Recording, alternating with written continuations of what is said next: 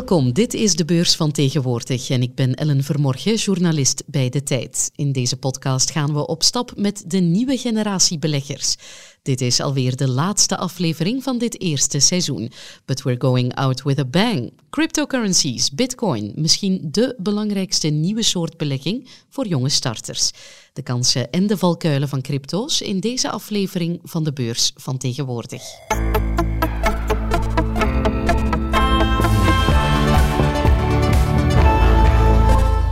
Krijg vandaag de hulp van twee gasten in deze aflevering. Al jaren ons slachtoffer van dienst op de redactie als het gaat over verslaggeving over die cryptomunten. Collega-journalist Pieter Suij, welkom. Dag Hi, ik herinner mij nog goed toen uh, Bitcoin dan die kaap van 10.000 dollar ging ronden en dat jij wekenlang toch wel uh, dedicated uh, crypto-Bitcoin-stukken bent gaan schrijven. Ben je daar intussen al wat van gerecupereerd? Toch stilaan wel, ja. Maar het was inderdaad toen elke dag, denk ik, dat ik een stuk moest schrijven van gaan we over die 10.000 of gaan we niet. Dat was echt spectaculair. Little did we know. Ja, hoe ver het nog zou gaan. Ja, inderdaad. Maar we zijn met de redactie al een tijdje langer, over bit, langer bezig met bitcoin. Uh, ik herinner mij dat we samen met een collega in 2013 de redactie nog eens getrakteerd hebben op uh, chicken wings, die we met bitcoins hebben wow, gekocht. Wat een dure chicken wings. Ja, ja, ja, toen lag de koers wel iets lager. Ehm, maar uh, die bitcoins, of een paar bitcoins die we nog over hadden, die zaten dan in de wallet van mijn collega. En die is nu elke dag aan het vloeken dat hij zijn paswoord van die wallet kwijt is. Oh lord, ja. Dus, ja. I, I, can feel his pain. Nee, aan de andere kant hier van onze tafel zit Levi Hagebaard. Hallo. 29 jaar en de man achter de website starttobitcoin.com. Ja, Levi, jij bent een believer van het eerste uur, denk ik? Ja, dat klopt, ja. Bedankt Ellen voor, uh, voor de uitnodiging. Uh, klopt dat ik al een uh, enorme passie heb voor bitcoin. Um, ik heb eigenlijk een enorme passie voor de economie en, en voor mij is bitcoin daar een heel klare lens voor om die economie te bekijken.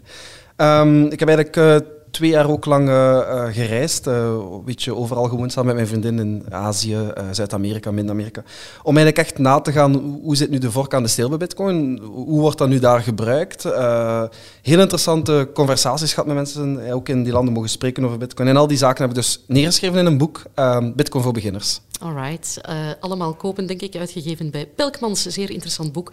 Um, en ja, je zegt de vork aan de steel. Daar begint het voor mij een beetje mee. Want ik zou, denk ik, met het moeilijkste willen beginnen. Een klare definitie van die cryptocurrencies, met bitcoin in het bijzonder. Want ik vind dat nog altijd zeer moeilijk als meer klassiek uh, beursjournalist. Wat is het nu precies? Hè? Je moet het mijnen, het wordt op gezette tijden gehalveerd. Je moet het in een wallet uh, stoppen. Het werkt via een technologie die blockchain heet, volgens sommigen even belangrijk als de uitvinding van de boekdrukkunst. Maar wat is het nou uh, helemaal? Kunnen jullie samen misschien even een heldere tekstboekdefinitie... Uh, We gaan alleszins proberen. Hè. um, maar misschien zou ik beginnen met um, een keer te bepalen wat de bitcoin niet is. Um, we hebben het altijd over een digitale munt, maar een klassieke munt, of een munt in de klassieke betekenis van het woord, die wordt uitgegeven door één centrale instelling, een centrale bank, de ECB geeft de euro bijvoorbeeld uit en die heeft, doet daar ook toezicht op. Um, dat is niet het geval met de bitcoin. Dat gebeurt via een gedecentraliseerd netwerk. Daar ga ik straks nog iets over zeggen. Um, mensen spreken dan ook nog eens over ja, digitale geld. Geld heeft eigenlijk drie toepassingen. Je kan er uiteraard iets mee kopen, je kan er iets mee betalen. Uh, je kleeft ergens een waarde op. De micro waar ik nu in spreek, die is x aantal euro waard. En het is ook een middel, een oppotmiddel noemt men dat. Je kan ermee sparen, het heeft een waarde. Um, er is discussie of al die drie uh, kenmerken wel aanwezig zijn bij de bitcoin. En dan eens terug naar dat gedecentraliseerde netwerk. Ik ga de term blockchain eens laten vallen, want die twee worden altijd gelieerd aan elkaar. Uh, bitcoin en blockchain. Blockchain is eigenlijk het systeem waarop die bitcoin draait. Um, je hebt in plaats van één centrale bank die alles uitgeeft, is het eigenlijk een soort netwerk waar uh, verschillende partijen tegelijkertijd alle transacties in die bitcoin, in die digitale munten uh, verifiëren. -hmm. Ja, Inderdaad, ik, Bitcoin, er zijn heel veel technische zaken aan, aan Bitcoin. Blockchain mining, gedecentraliseerd, netwerk en dergelijke. Ik vergelijk het altijd een beetje zoals um, gelijk met een auto leren rijden. Je hoeft ook niet uh, de motor of de verbrandingsmotor te kennen om effectief met uh, een auto te kunnen rijden.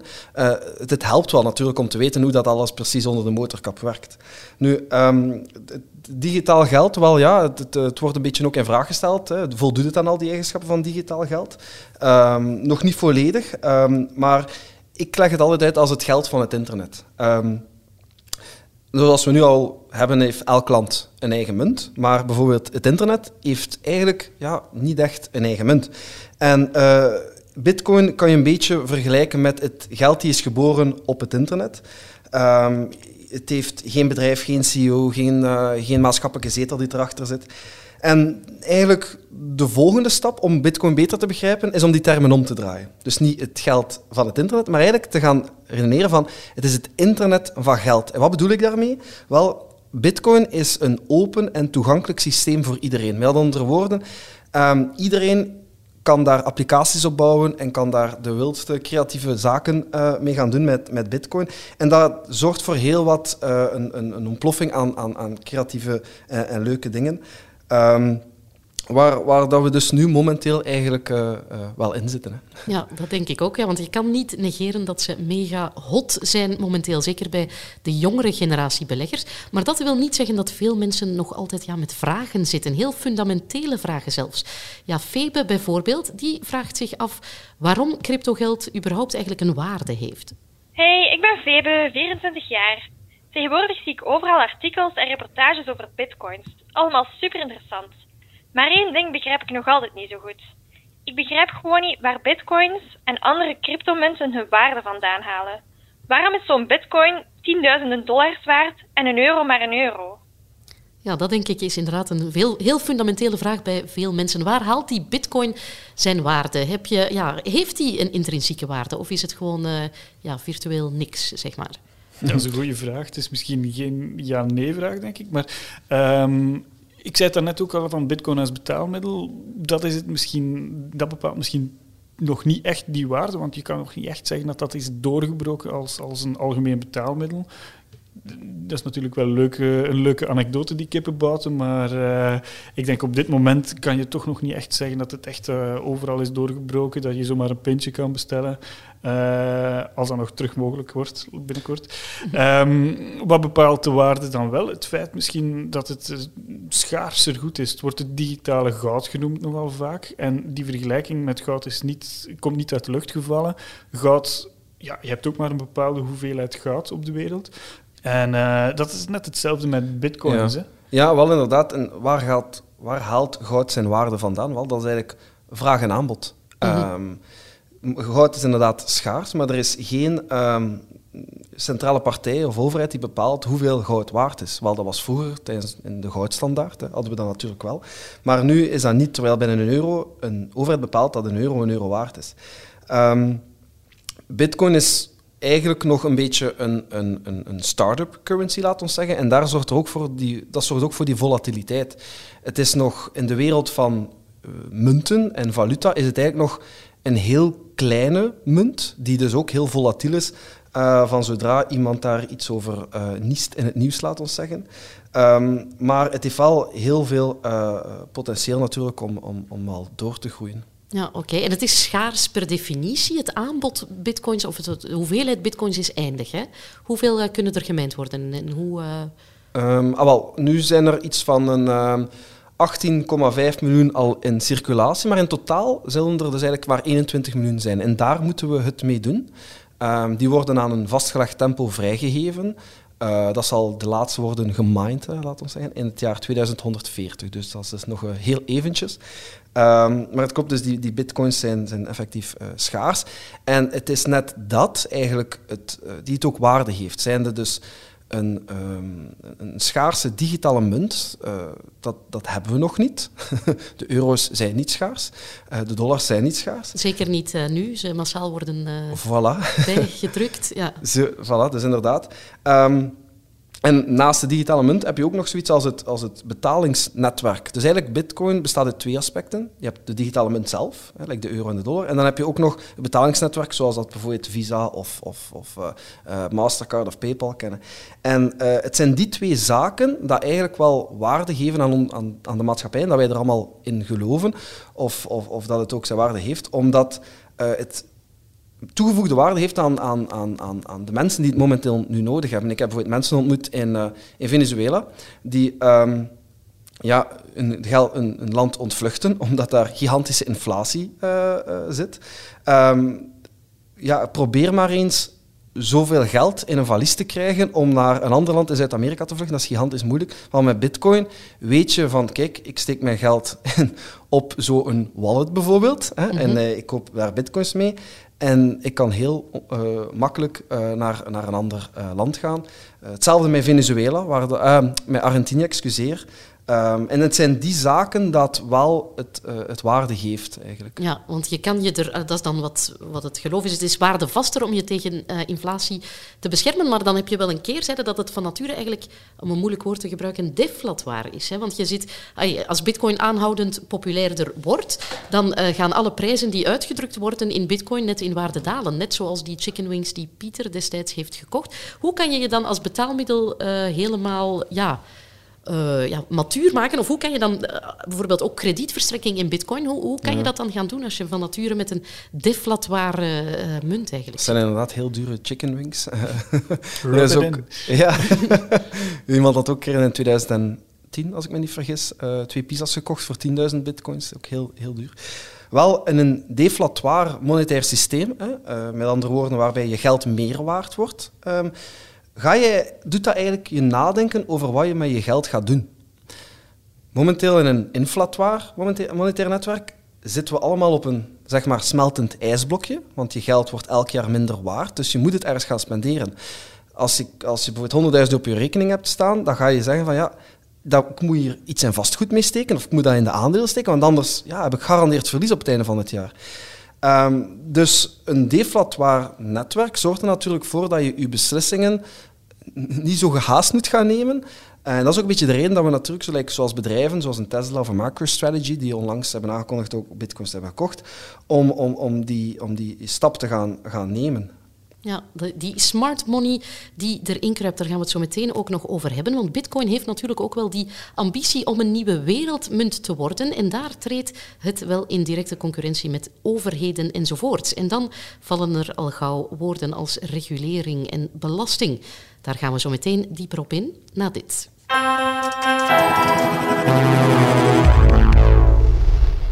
De tijd, 21 januari. 60% van de grootsteden overweegt om binnenstad autovrij te maken. Zowel Antwerpen, Gent... Zes seconden. Na zes seconden al stopte Alex met het lezen van de tijd. Meer had hij niet nodig om aandelen te kopen van de grootste elektrische fietsenfabrikant. Deze aha-momenten die willen we bij de tijd blijven opwekken. Dus leg ons gerust al na 6 seconden weg.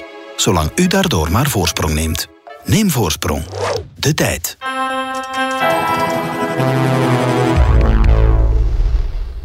Ja, want ik denk dat iedereen wel kan zien dat dat universum rond crypto's wel wat volwassener geworden is de afgelopen jaren. Maar ja, voor velen, en ik denk ook voor mezelf, voelt het ook nog wel een beetje als het wilde westen. Uh, ja, je, je, hoe zit dat met regulering, met belastingen, met overheden die zich ermee gaan bemoeien? Uh, hoe zit dat, Levi?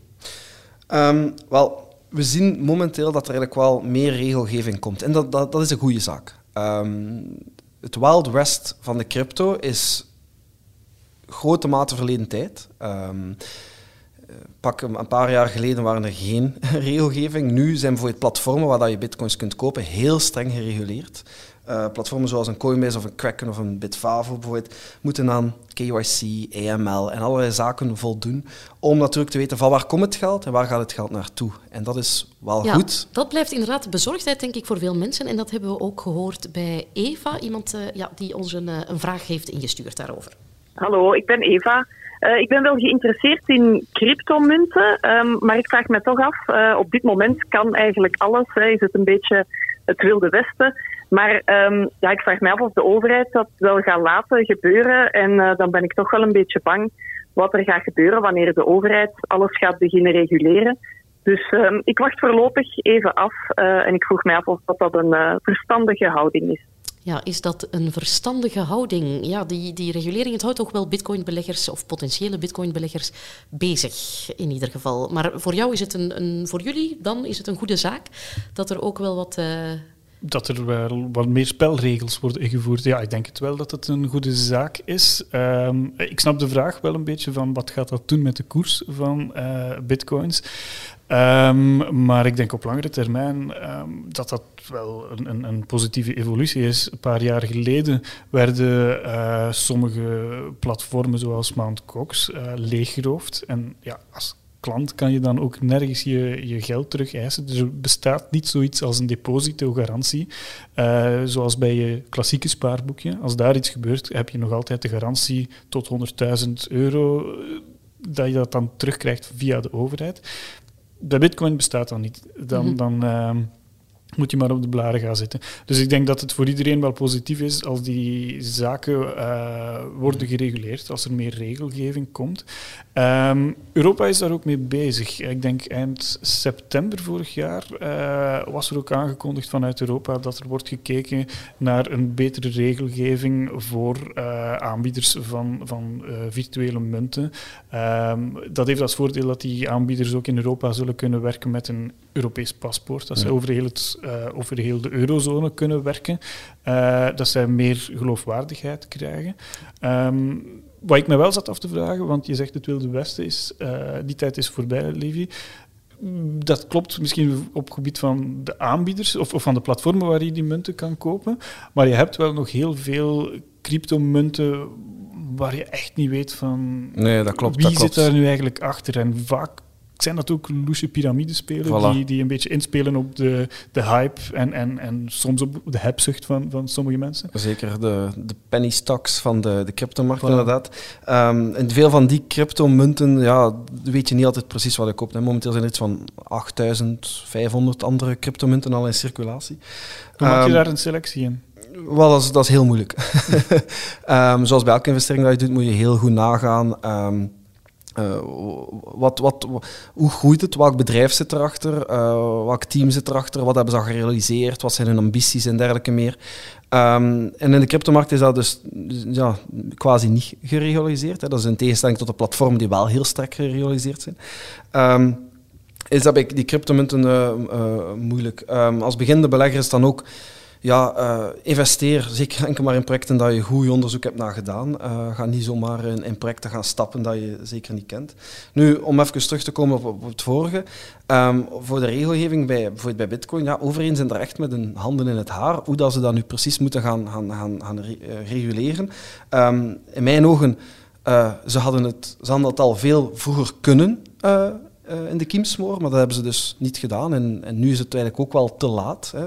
We spreken over verschillende aspecten dat het raakt in onze maatschappij. Ik denk aan het economisch aspect, uh, of het politieke debat daarover. Um, om welke redenen zouden ze dat eigenlijk gaan, reguleren? Want zoveel criminele activiteiten zijn er daar niet mee. Economisch wel, we hebben bedrijven die het al op hun uh, uh, balans hebben staan. Um, technisch, wel ja, Bitcoin is een zeer robuust, sterk netwerk dat sinds 2009 nog nooit offline is gegaan, altijd operationeel geweest. Beetje vergelijken met het internet afsluiten. Dus er zijn heel veel verschillende zaken om, om, omdat je niet zomaar kan zeggen van ja, we gaan hier bitcoin uh, een keer uh, de kop indrukken. Ja, want je hoort dat landen dat wel willen. Sommigen die dit echt volledig in de ban willen slaan, maar jij zegt dan het is too big, too, too, too veel. Je kan, je kan het niet maar well, zomaar afschaffen? Of, of? Wel ja, ze kunnen natuurlijk naar de, uh, de, de platformen gaan hè, die het uitbrengen. Dat zien we bijvoorbeeld in India. In India is het, worden de platformen die het uitbrengen heel streng gereguleerd. Ik denk dat het ondertussen ook, of ze gaan er richting gaan om het effectief te volledig te gaan verbieden eigenlijk. Dus dat kunnen ze natuurlijk wel doen. Um, uh, in Nigeria is het bijvoorbeeld uh, verboden ook. Wat zien we daar? Dan zien we daar de, de opmars van um, peer-to-peer platformen zijn dat eigenlijk. Dus dat je eigenlijk rechtstreeks in contact staat met de tegenpartij om te gaan, gaan, uh, gaan uitwisselen. En, of bitcoins te kopen. En die kennen een enorme opmars. Dus probeer je op de ene kant het, de kop in te drukken, dan komen er tien andere platformen die zeer sterker en robuuster zijn terug naar boven. Dus het is heel, heel moeilijk om, om, om dat te doen. Ja, want wat er nu op tafel ligt in Europa, allez, in Nederland bijvoorbeeld, heeft het wel al wat spelers denk ik uit de, de markt geduwd. En je Ja. ziet, ja, ze Dus- moeten strengere kapitaalvereisten, je moet je activa scheiden van die van je klanten, je moet eh, vestigingsplicht hebben in het land waar je actief eh, bent, of in, de, in Europa dan in dit geval. Ja, het, zit dan toch wel, het staat wel haaks allemaal op die, die, ja, die anarchistische, vrije, decentrale natuur Ja. van bitcoin. Ja, inderdaad. En dat is natuurlijk wel wel jammer, want in Nederland zijn, we veel meer platformen die cryptomunten aanbieden. Ehm, door die realisaties zijn, ik, ik denk, eh, twee derde bijna weggegaan eigenlijk van de markt. Om simpelweg dat ze die, die kosten niet konden betalen. Ehm, zij, zitten, zij moeten eigenlijk bijna voldoen aan zwaardere regelgeving dan de banken daar. Bijvoorbeeld al de platformen, cryptoplatformen in Nederland voldoen aan de E EML5-wetgeving eigenlijk. Ehm, dus het zijn enkel maar nog de grote die overblijven. Ehm, op zich wel nog beter dan in België, want in België is er nog geen regelgeving Ja. eigenlijk daarover. Oké, waarom verbaast mij dat niet? Nee, oké. Maar regulering kan dus wel degelijk een mogelijke rem zetten op die bitcoin, op die markt. En er zijn nog enkele zorgen voor bepaalde zijeffecten van de bitcoin. En daar gaan we zo dieper op in.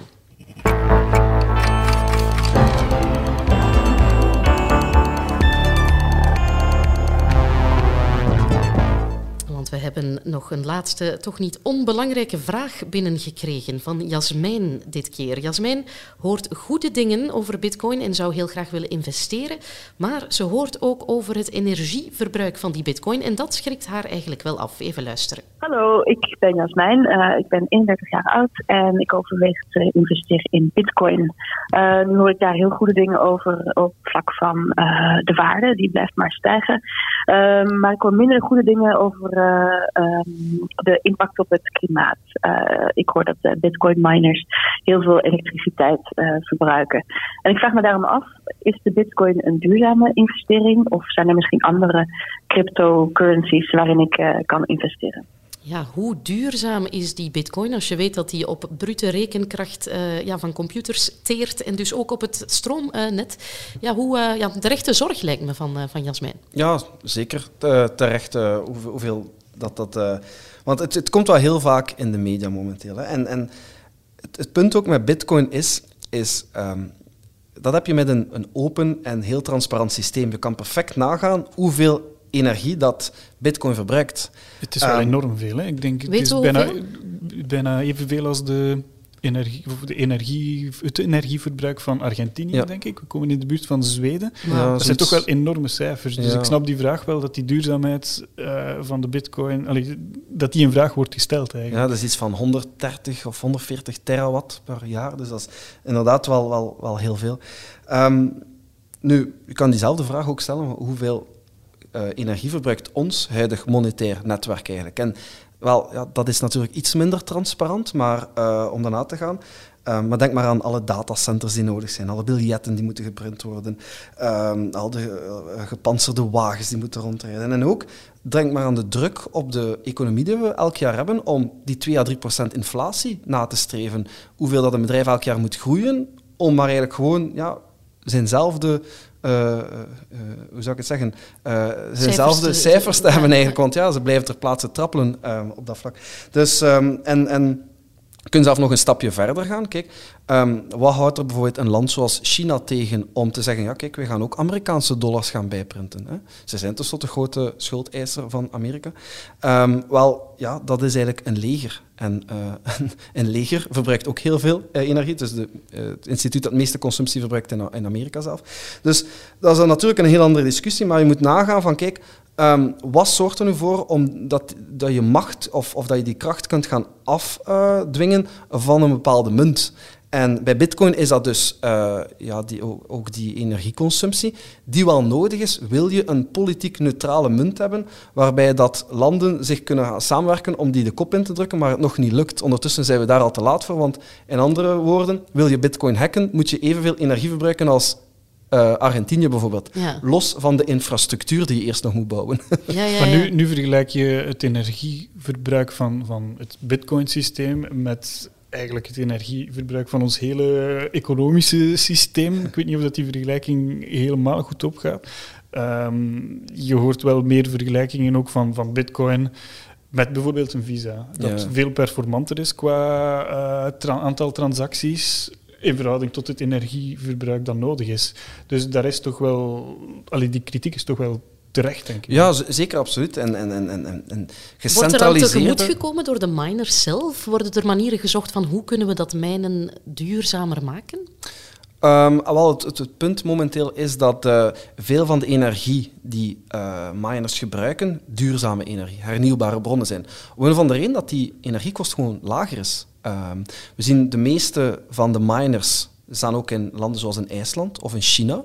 Ehm, in IJsland is er heel veel warmtekrachtcentrales. Ehm, in China heb je heel veel eh, waterkrachtcentrales. In China heb je bijvoorbeeld, waarom is dat wel? In China heb je bijvoorbeeld het fenomeen van ghost cities. Dat zijn dus eigenlijk steden. Je hebt bijvoorbeeld de replica van heel Parijs die daar is nagebouwd in na de eh, voor de financiële crisis. Nu, zij bouwen dus ook die infrastructuur om daar zoveel mensen te kunnen huisvesten. Concreet voorbeeld, er is bijvoorbeeld een stad die ongeveer eh, 50 megawatt kan opwekken, maar er, woont, er is maar vraag voor 10 megawatt. Wat, wat doe je dan met die overtollige energie? Want ja, je waterkrachtcentrale is gebouwd, dat blijft lopen, je kan dat niet zomaar stopzetten. Dus ehm, wel, wat gaan ze dan doen? Ze gaan daar nu miners eigenlijk gaan zetten. En die miners zeggen nu, ja kijk, wij gaan hier de overtollige eh, energiecapaciteit opnemen. En uw afschrijving kunnen nu niet doen op vijf jaar, maar bijvoorbeeld op één jaar al terug. Eh, dat zien we hetzelfde gebeuren met, eh, met ook andere zaken, zoals eh, zonnepanelen of, of, of andere hernieuwbare bronnen. En is het dan op zich misschien een subsidie voor hernieuwbare energie, omdat ze rapper hun kosten kunnen afschrijven? Ja, als je het extreem doortrekt, Voilà. zou je dat punt kunnen maken, inderdaad. Ehm, nee, heren, ik denk eh, dat we een heel goede blik hebben gekregen op dat grote crypto-universum. Levi, ik geef nog even graag het woord aan jou, mensen die nu eh, graag met Bitcoin willen starten. Wat zijn jouw vuistregels? Wat zijn jouw tips en tricks voor startende Bitcoin-beleggers? Ah, wel, het is misschien al eh, wel gebleken uit de manier hoe ik eh, over bitcoin praat, dat ik er toch wel zeer optimistisch over ben. Dus ehm, ik, ik raad ook wel altijd aan, ey, bekijk bitcoin op de lange termijn. Ga niet voor, eh, voor snelle winsten, of hoe zeggen ze dat, een, eh, een get-rich-quick scheme. Eh, bekijk bitcoin op lange termijn. Het heeft enorm veel potentieel. Ehm, en investeren is ook zeker niet met geld dat je op korte termijn nodig hebt. Eh, we zitten in een, in een rally die nog in mijn ogen hoger kan gaan. Maar voor hetzelfde geld blijft hij nog drie of vijf jaar uit. Dus, eh, dus investeer zeker met geld dat je toch kan missen op lange termijn. Ehm, ga ook voor een veilig platform. Ik, ik zie nog zo vaak mensen dat ik workshops aan geef die, die bitcoins hebben gekocht op platform dat ik denk van, amai, waar haal je die? Eh, dus bijvoorbeeld de voorgenoemde, een Coinbase, een Kraken, een Bitfavo zijn veilige platformen. Eh, en dan voornamelijk als derde punt, educeer jezelf. Ehm, als je weet wat dat je koopt, ga je veel, eh, een, een veel betere nachtrust hebben, laten we het zo zeggen. Want als de prijs daalt, ga je dus ook eh, beseffen dat het eigenlijk solden zijn, laten we zeggen. En ga je ook niet paniekerig gaan verkopen. En het is net dan dat je dan, die, net zoals bij aandelen, dus ook dus, eh, Toch enige gelijkenissen Voilà, met, eh, voilà. met de aandelenmarkt. Oké, Pieter, heb jij daar nog eh, enig advies of toch een, eh, ja, een waarschuwing misschien aan Ja, twee dingen. Ik hoorde Levi daarnet zeggen van ehm, werk met geld dat je eventueel kan missen. Dat zou ik wel een belangrijke regel vinden, of vind ik een belangrijke regel, want als je het kwijt bent, als er iets gebeurt, ehm, is er nergens waar je ehm, ja, kan gaan aankloppen om, om iets te recupereren. Dan ben je het gewoon kwijt. Dat is echt wel eh, een belangrijke waarschuwing. Ja. En dan tenslotte, ehm don't buy chicken wings. Oké, ik denk eh, dat we dat absoluut in onze oren gaan knopen. En daarmee zijn we helaas al aan het einde gekomen van dit eerste seizoen van de beurs van tegenwoordig. Bedankt Pieter en bedankt Levi voor jullie expertise in deze laatste aflevering. Ik hoop ook dat jij als luisteraar ervan hebt genoten en hopelijk heel wat nieuwe insteken hebt gedaan, opgedaan liever, over die boeiende nieuwe wereld van de beurs van tegenwoordig.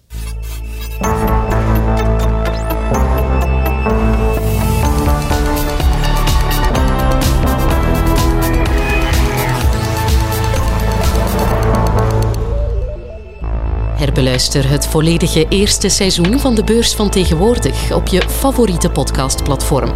En blijf het beursnieuws volgen via de Marten Live pagina van tijd.be.